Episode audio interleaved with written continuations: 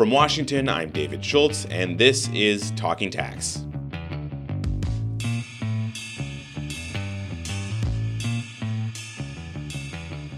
Until very recently, I thought that owning a vineyard in France was like owning your own money printing machine. But then I read the most recent story from Bloomberg tax correspondent Shaun Courtney, and I realized no, actually, winemaking in France is just like any other agribusiness out there tough, dirty work. And beyond being subject to the whims of Mother Nature, French grape growers face perhaps an even larger obstacle the way their country taxes inheritance.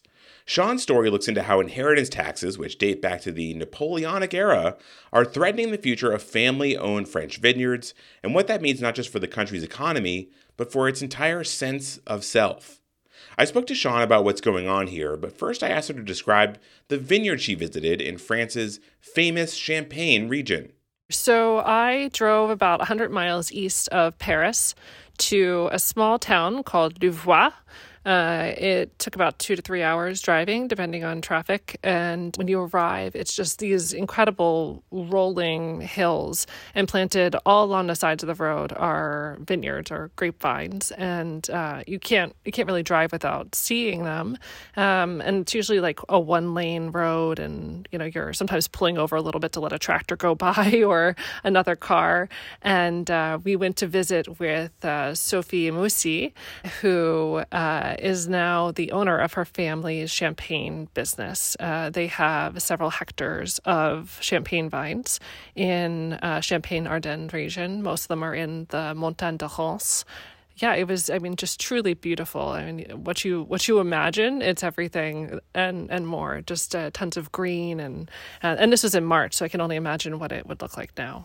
Yeah, so I'm thinking of uh, March. I guess that's you're getting ready to for things to get warmer. Uh, was it? I mean, certainly it wasn't harvest season, right? But what what were they up to on the vineyards? Do you remember? So, like, yeah, the winter is a little bit of a quiet time in a lot of vineyards. It's more like managing the barrels of last year's harvest. They're kind of testing all the, the levels to see how they're aging, if the sugars are fermenting well, um, and like what kind of qualities they're taking on. Uh, when you actually are going into the vines, it's just these like really gnarly, almost like stick looking things that are all kind of just like somehow by some small miracle uh, uh, standing straight up on, on the, the side of a pretty steep hill. And most of them didn't have any green on them yet. A few had a, a bud here or there, but this is sort of a more dormant period where um, the the starting of a bud is just starting to uh, appear, and it's kind of a a, a, delicate time too because it, if it gets too cold this late in the season, it could be really problematic, and you want to make sure there's enough rain but not too much. So there's all those things that any farmer has to think about. Yeah, so it sounds like it was basically sort of the the wine sampling and wine tasting season, which is seems like it'd be a, a pretty fun time of year to be in a vineyard. But the reason you were visiting Sophie uh, was not to sample her wines, but to talk about this really complex and difficult inheritance process that she went through. Um, tell me about that. What was what was that like, and what were some of the hurdles that she encountered? Well, in France, generally, it's pretty uh, c'est compliqué, as the French say. It's complicated uh, in that. Uh-huh. Um, you know you you have these rules that dictate how you can hand down your property from one generation to a next. And depending on how many heirs there are it can really uh, get very specific where if there is a living spouse it goes one way. But if the spouse is deceased and then there's a certain number of children but then there are grandchildren. So it, it matters how many kids you have it sounds like. Yes it matters how many kids you have. Uh, it's dictated unless you uh, say otherwise but there is a requirement that you have to follow certain rules rules, and a lot of these rules actually date back to Napoleonic Code about how to to divide up your land. And so she had to kind of work through some of that um, after her her grandfather was the one who owned the the land, and uh, unfortunately his wife had actually passed away uh, before he had, and then her mother and her father involved. She has a sister, so there was a lot of um, logistics that they had to go through, and they had a whole team of helpers, um, specialized notaries who go to school for know, something like eight extra years after they finish what we would consider undergrad, just to get the appropriate levels of uh, legal and technical training to know how to maneuver to get the best possible outcome. Right, and I'm glad you alluded to uh, the planning that takes place, and you know it sounds like very complicated planning if you need to go to that much, get that much schooling just to be able to do it. But there's also the issue of what happens when there's no planning, when there isn't a, a will in place, or when you don't have an estate plan. It sounds like in those situations, when you're handing down an estate, it can be uh, kind of a nightmare. uh, yes, I think that that is probably how a lot of people would feel about it. You know, if you are in an unfortunate situation where uh, somebody has an untimely death and they've done no planning, you know, you are spry and doing well and then one day pass away at the age of 50 yeah unfortunately unfortunately it does happen of course of course um, well then what do you you know what what happens uh, if there's been zero portions of the estate already kind of siphoned off through an age-based estate planning tool then uh, it's just kind of divided equally per uh, heir. And let's just say for instance there's two children. So if you if you have an estate that is valued at maybe let's say a million euros and you have two children there's no surviving spouse but you didn't do anything to set aside any funds in advance each surviving heir gets $100,000 allowance that they can take off of their portion of the taxes. But then after that, everything else is taxed, and it's it's a uh, a scale that depends on the remaining value of the estate.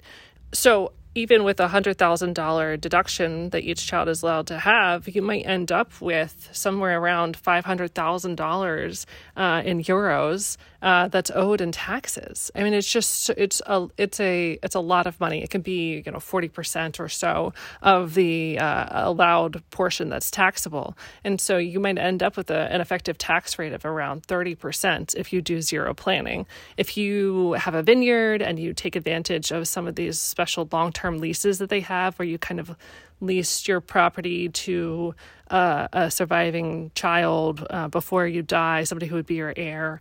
Uh, they and they promise that they're going to take care of the land for ten years. Then there's different deductions that they can have, and they don't have to pay as much taxes.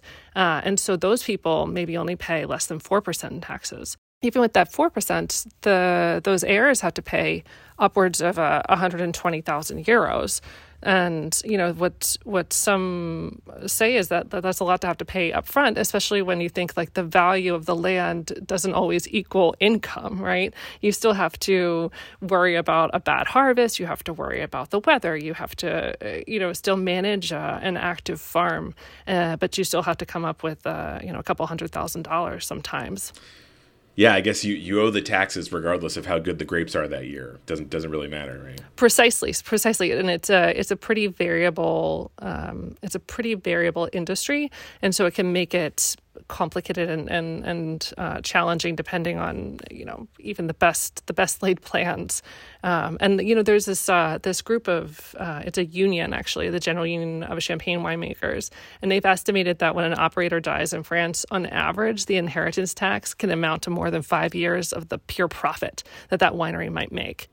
I, I want to get into what this union uh, would like to see happen in a little bit, but first I want to talk about what's happening now, uh, which is you know probably what happens in a lot of other countries when there's a big agricultural property and the inheritance taxes are really high, which is that big uh, multinational companies come in and uh, you know offer to buy.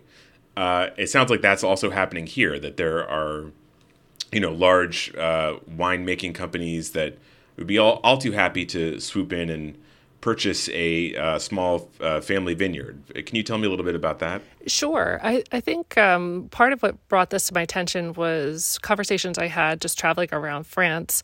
And when you travel around France, you usually try and stop at a vineyard or two because they're on the side of the road. You might as well. Uh, and I've had so many stories after I tell people that I'm a tax reporter where they say, "Oh, my neighbor," or "Oh, my father died," or you know, "Will my children be able to take over this and continue this work?" And that's kind of what got me interested in the story in the first place. And then I started did some research and discovered that there's a parliamentarian who has kind of taken up the mantle of this issue, uh, Eric Girardin, who is in the Assembly Nationale, which is sort of like akin to the House of Representatives, for lack of a better way to put it, um, in the U.S. And uh, he's called it a kind of gradual disappearance of family farms, and has said that there's an increase in acquisition of both agricultural and wine growing farms by foreign and, and institutional investors. And part of the problem is that they don't have the same obviously the same expertise, but there's also a matter of like not the same kind of value. The the value that some of these places place on the on the land is not linked to the profitability, and that drives up the value of the land, which is problematic for the people who live nearby and then have to change their estimates for how much their land is valued and how much taxes they're going to owe. Uh, so uh, yeah, it it is it is a, a, a concerning issue for for many in France. In fact. I think one of the things though that makes this unique, and I think you get into this in a really interesting way in your story, is that you know again this is happening uh, in a lot of other countries. In here in the U.S., we hear a lot about the sort of the big factory farms and the corporatization of, of farming, but in France, vineyards aren't just farms. It's a cultural heritage, uh, you know that is among the most special things uh, in the whole country. You know, French people put a great deal of importance on winemaking. So it seems like that's another angle that is making uh, lawmakers and policymakers approach this differently. This this cultural importance of the vineyard. Yes, no, precisely. You, you really you really hit the nail on the head. Uh, there was a study, I think it was in 2019, that 96% of French people feel that wine is part of the country's cultural identity.